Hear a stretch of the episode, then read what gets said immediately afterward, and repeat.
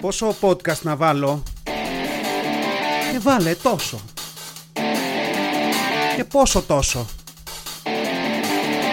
Βάλε τόσο όσο.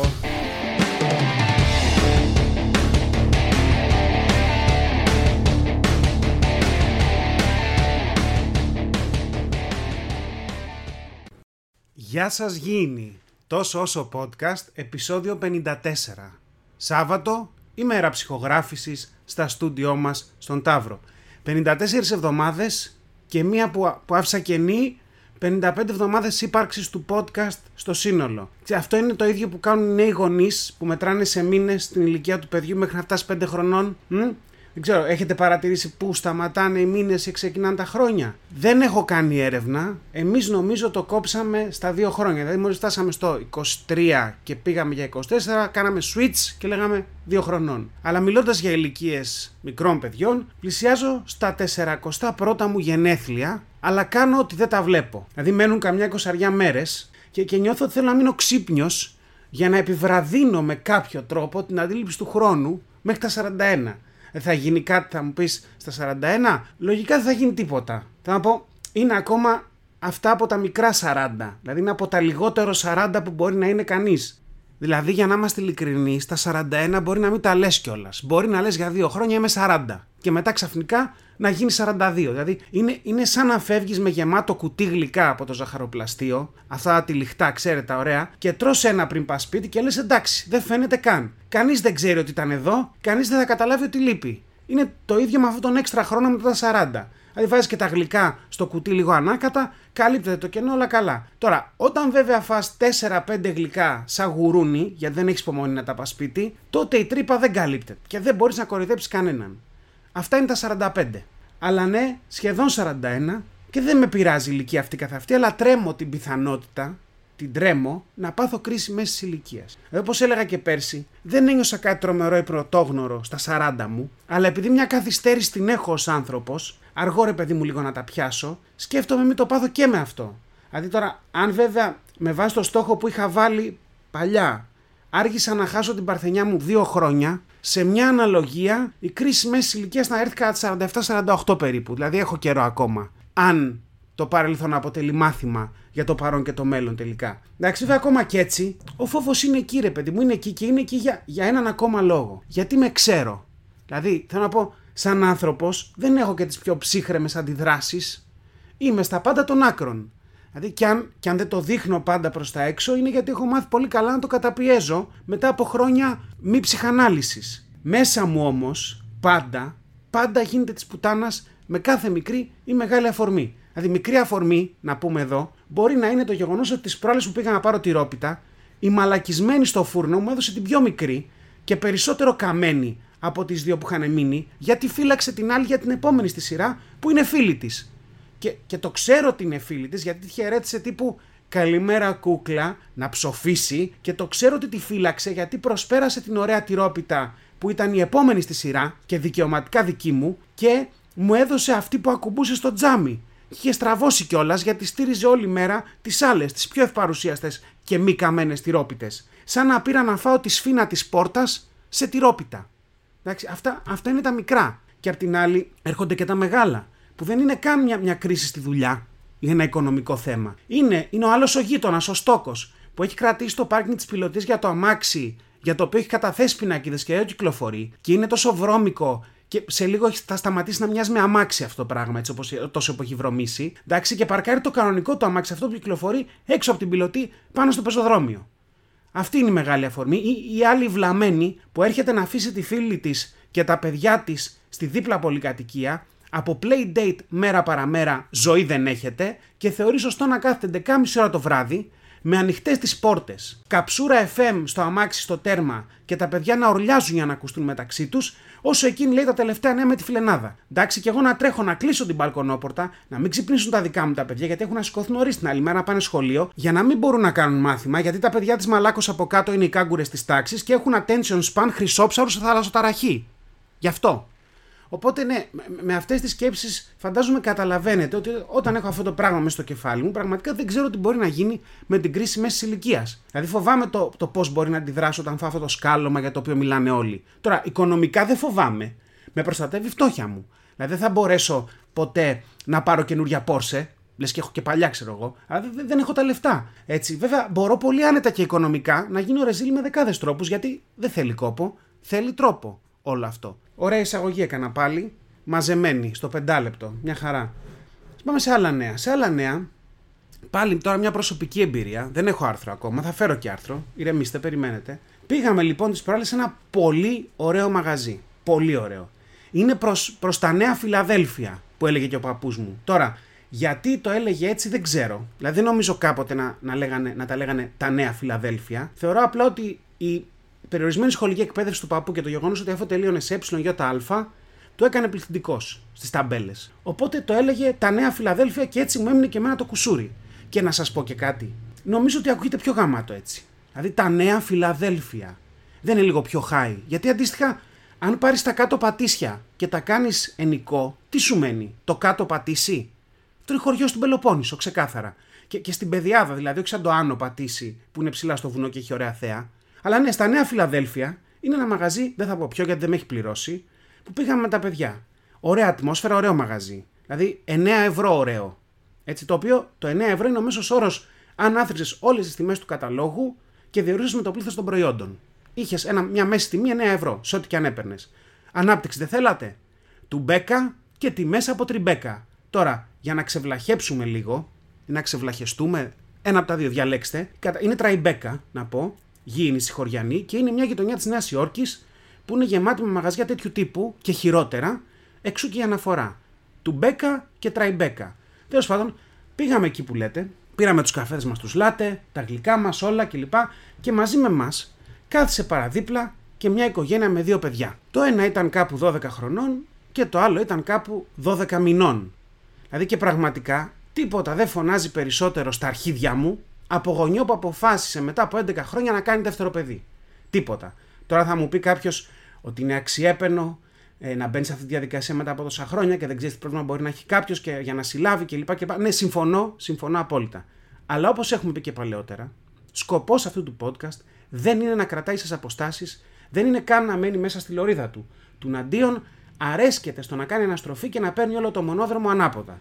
Εντάξει, οπότε πάμε να δούμε την κατάσταση μέσα από ένα διαφορετικό και καθόλου αντικειμενικό πρίσμα. Στην αρχή όλα ήταν καλά και το μικρό παιδάκι ήταν μια χαρά ήσυχο και το απασχολούσε η μεγάλη του αδερφή. Γιατί όπως και να το κάνουμε, όταν έχεις παιδιά με 11 χρόνια διαφορά, στην ουσία έχεις ένα παιδί και μια νταντά. Γιατί ακριβώς έτσι αντιμετώπιζαν οι γονείς τη φάση. Δηλαδή είχαν βγει τη βόλτα τους και είχαν και ένα παιδί να προσέχει ένα άλλο παιδί, χωρίς να δίνουν την παραμικρή σημασία. Αλλά το μικρό είναι μικρό. Και πόσο να αντέξει για να πιει την καφεδάρα σου, Μισή ώρα, Μία ώρα. Κάποια στιγμή αρχίζει να ουρλιάζει. Κλαίει, γκρινιάζει, γιατί είναι μωρό. Εντάξει, και εσύ τι κάνεις, αποφασίζεις πως ό,τι καφέ ήπιες, ήπιες και πληρώνεις και πας σπίτι να περιορίσεις την όχληση στη δικιά σου ζωή; Όχι. Μένεις στο μαγαζί αδιαφορώντας για το γεγονός ότι το παιδί σου έχει γίνει μόβα από το κλάμα και συνεχίζει να πίνεις καπουτσινάρα λάτε. Αυτό κάνεις. Αυτό έκανε ο τύπος και η τύπησα, όσο το παιδί είχε φτάσει σε δεσιμπέλ που πραγματικά ήλπιζα το μαγαζί να έχει ασφάλεια για θράψη κρυστάλλων στα τζάμια. Τόσο πολύ. Δηλαδή και σκεφτόμουν, μαν μου, έχει αρχίσει να σας κοιτάει το μισό μαγαζί με μισό μάτι. Ή όλο το μαγαζί με 0,25 μάτι, αν το δεις κι αλλιώς. Μήπως να πάρεις το μοβ παιδί σου και να πάτε σπίτι; Θέλω να πω, πότε παραδέχεσαι ως γονιός την ήττα; Γιατί εντάξει, έχουμε υπάρξει εκεί και προσπαθήσαμε κι εμείς για μια ακόμα γουλιά καφέ. Αλλά κάπου δεχόμασταν την ήττα μας. Δηλαδή, έχω αφήσει καφέδες μισούς γιατί είπα: Καλά ήταν μέχρι εδώ. Ό,τι ήπιαμε, ήπιαμε, δεν χρωστάνε τίποτα όλοι οι υπόλοιποι. Αλλά κάποιοι άνθρωποι δεν το βλέπουν έτσι. Και τόσο έτσι δεν το βλέπουν, που ακόμα και όταν άδειασαν τα τρία τραπέζια γύρω τους, αυτοί έμειναν εκεί. Όταν δε κάποια στιγμή στραγγίξανε τα ποτήρια και τελειώσαν τους καφέδες και τα νερά κλπ. Και, και, και έκαναν να σηκώσουν χέρια να πληρώσουν, η σερβιτόρα χρειάστηκε δύο δευτερόλεπτα για να τους πάει την απόδειξη να πληρωθεί, να μαζέψει το τραπέζι και να κάνει καλού κακού έναν αγιασμό.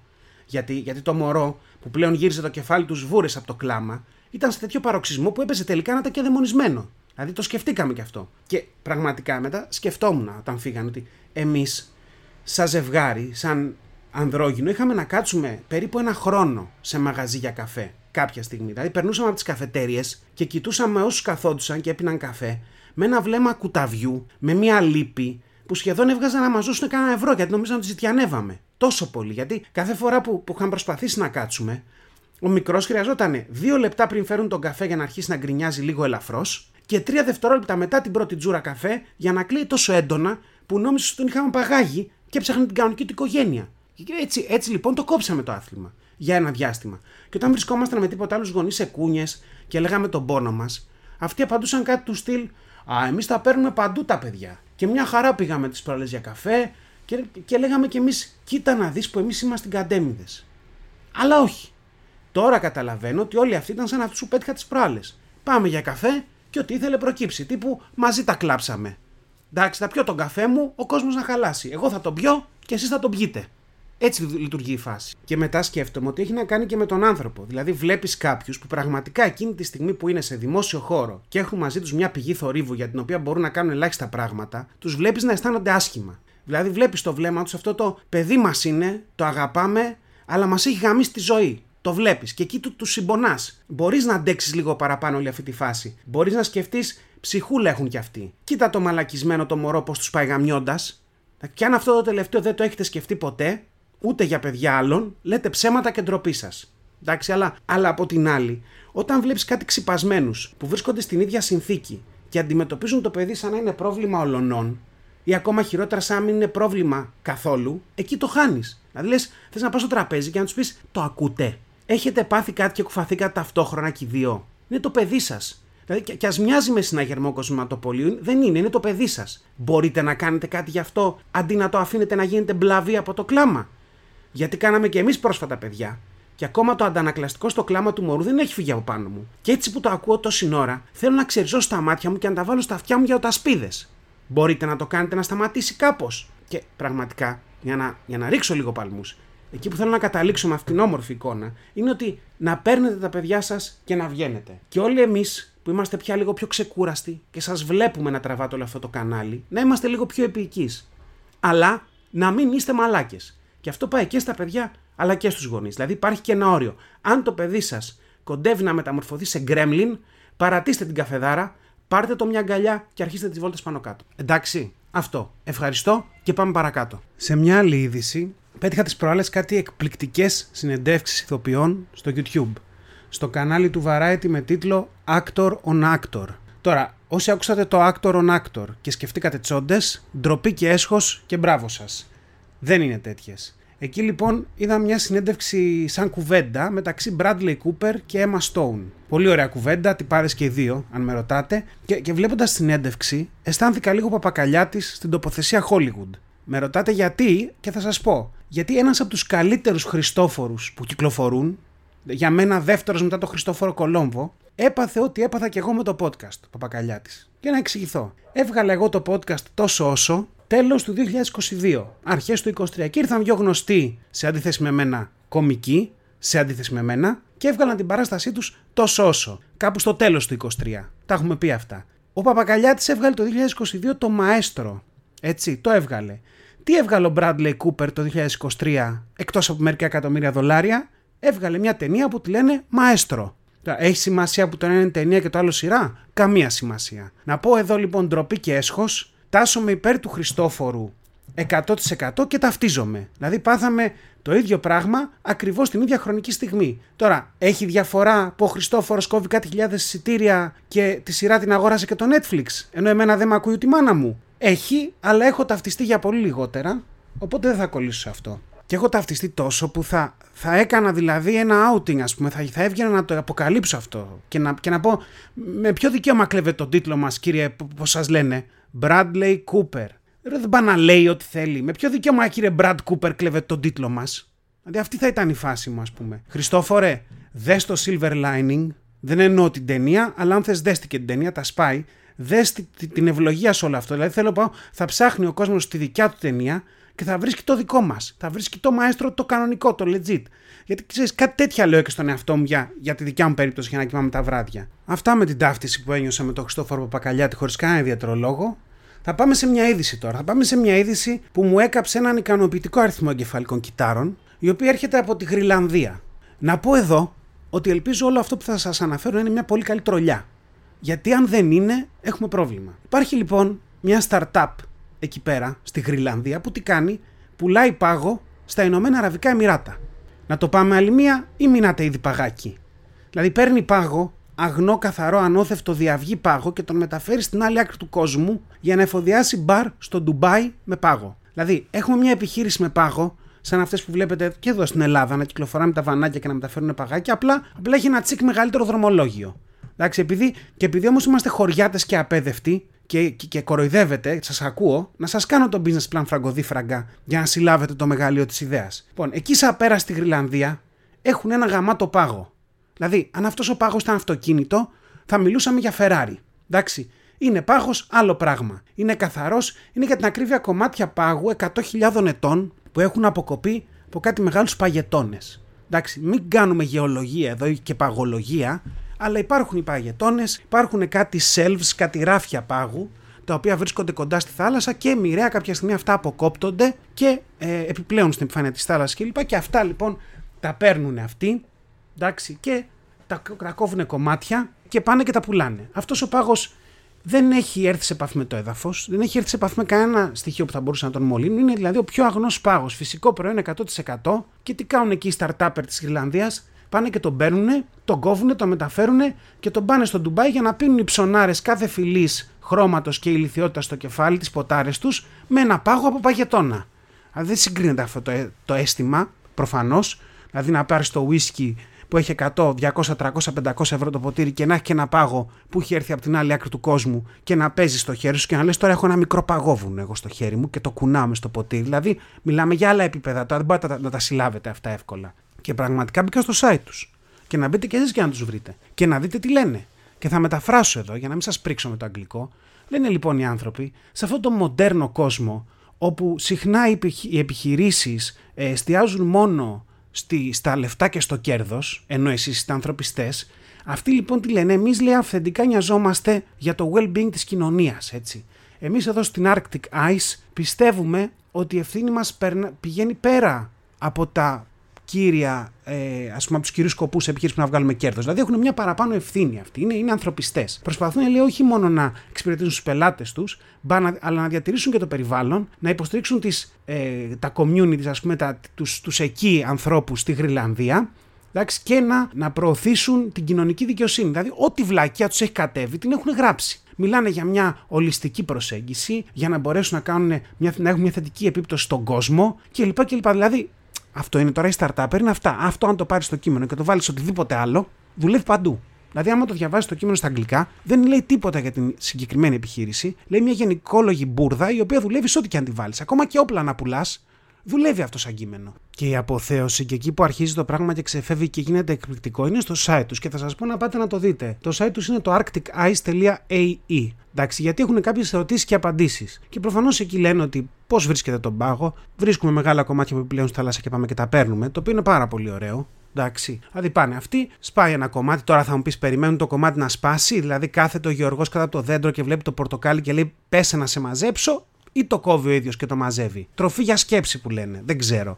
Αλλά τέλος πάντων, όταν σπάνε αυτοί οι πάγοι, πάνε αυτοί, τους παίρνουν και τους κόβουν και τους κάνουν παγάκια. Και έχει πλάκα γιατί λέει. Γιατί τώρα ο δικός σας ο πάγος είναι ωραίος και καλός για τα ποτάκια αυτά, γιατί σου λέει ότι δεν τον φτιάχνουμε από νερό και είναι φυσικός και κρατάει πιο πολύ το παγάκι μες στο ποτήρι και είναι ένα premium experience να πίνεις ποτό με τέτοιο πάγο, γιατί δεν σου χαλάει και τη γεύση. Τώρα, αν έχεις ευαίσθητο ουρανίσκο και καταλαβαίνεις ότι το παγάκι σου χαλάει τη γεύση του ισκιού, Εκπληκτικά έχουμε φτάσει εκεί σαν ανθρωπότητα. Ε, και μετά πώς μεταφέρεται τον πάγο και λέει έτσι τον πηγαίνουμε από εδώ και τον πηγαίνουμε στο Ντουμπάι και τον πηγαίνουμε από εκεί. Ε, και η πλάκα λοιπόν είναι ότι αυτοί λένε ότι έχουν και impact σε αυτούς που ζουν στη Γρυλανδία γιατί προφανώς βγάζουν χοντρά λεφτά και έτσι βοηθάνε την τοπική κοινωνία που είναι πέντε άνθρωποι όλοι και όλοι και έχουν πάρει όλα τα λεφτά. Και σου λέει μπορεί να βάλουμε και τους ψαράδες όταν δεν είναι fishing season να πάνε να μαζέψουν πάγο οπότε τε, τε, είναι τέλειο αυτό γιατί τους γαμάμε που τους γαμάμε τους παγετώνες με την κλιματική αλλαγή και όλα αυτά. Έχεις και ένα κομμάτι ανθρώπων τώρα που σου λέει δεν μπορώ να ψαρέψω. Δεν πάω να κόψω και τον παγετώνα να τον κάνω πάγο να το πουλήσω στους Άραβες. Είναι τρομερό όλο αυτό. Και λέει, εμείς βέβαια λέει επίσης, δεν κάνουμε κακό στην φυσική ομορφιά της Γρυλανδίας.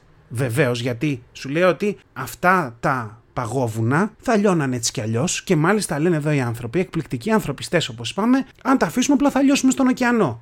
Και όταν θα λιώσουμε στον ωκεανό θα ανεβούν τα επίπεδα της θάλασσας. Δηλαδή το σώνουμε το παγάκι, τον πάγο. Τον παίρνουμε και δεν ανεβαίνουν και τα επίπεδα της θάλασσας, ανεβαίνει μόνο το επίπεδο του ισκιού στο ποτήρι, ναι, του ισκιού είναι, στο ποτήρι του τύπου που το πίνει όταν βάζει το παγάκι. Αλλά το επίπεδο της θάλασσας δεν θα ανέβει. Τώρα απ' την άλλη σου λένε ότι δεν έχουμε αρνητικές επιπτώσεις στο περιβάλλον γιατί η ποσότητα πάγου που παίρνουμε είναι πάρα πολύ μικρή. Αυτό τώρα δεν, δεν κουμπώνει πολύ καλά γιατί ναι, μεν δεν ανεβαίνουν τα επίπεδα της θάλασσας, αλλά παίρνουν τόσο μικρή ποσότητα πάγου που και να μην την παίρνανε πάλι, μάλλον δεν θα ανεβαίναν τα επίπεδα της θάλασσας αν έλειωνε ο πάγος. Οπότε γενικά είναι ένα εκπληκτικό πράγμα. Είναι ένα εκπληκτικό πράγμα και δηλαδή σε περίπτωση που σας είχε μείνει κάποια ελπίδα ότι δεν θα πάμε όλοι μαζί στο διάολο κάποια μέρα, σας βρήκα τους ανθρώπους που θα πατήσουν το κουμπί για να πάμε στο διάλογο. Τώρα, τι κουμπί θα είναι αυτό, βόμβα θα είναι, κουδούνι κάποιας εξωγήινης φυλής, δεν ξέρω, ό,τι κουμπί και να είναι, κάτι τέτοιοι startup θα το κάνουν. Αυτοί που είχαν την εκπληκτική ιδέα να πάρουν πάγο από τη Γρυλανδία και να τον πάνε στο Ντουμπάι. Και προφανώς περιμένουμε ανυπομονησία το επόμενο βήμα, που μια που το κάνει στο δρομολόγιο, θα πω εγώ τώρα γιατί να μην φορτώσεις και άμμο από το Ντουμπάι,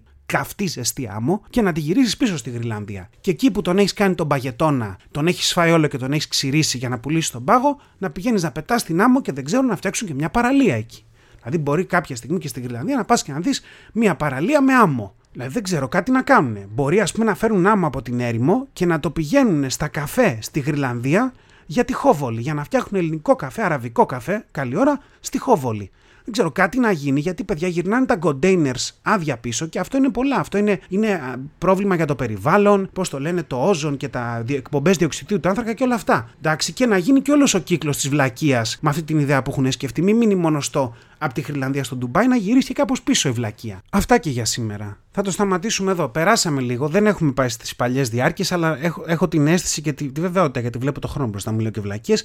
Ανεβήκαμε από τα 20 λεπτά, αλλά υπήρχαν θέματα, υπήρχαν νεύρα και προβλήματα και έπρεπε να βγουν προς τα έξω. Λοιπόν, εδώ όμως σταματάει για, για σήμερα, τόσο όσο επεισόδιο 54. Καλά κουράγια σε ό,τι κάνετε και σε ό,τι περνάτε.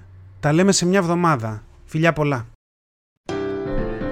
Ήταν ένα podcast τόσο όσο. Μέχρι να τα ξαναπούμε, να γκρινιάζετε λιγότερο, να γελάτε περισσότερο και να περνάτε όμορφα. Κάπου εδώ είχα βάλει ένα πάρτε φροντίδα εκ του αγγλικού take care και οι φίλοι μου μου είπαν ότι ήταν πολύ cringe και το έβγαλα. Ή μήπως όχι. Φιλιά πολλά.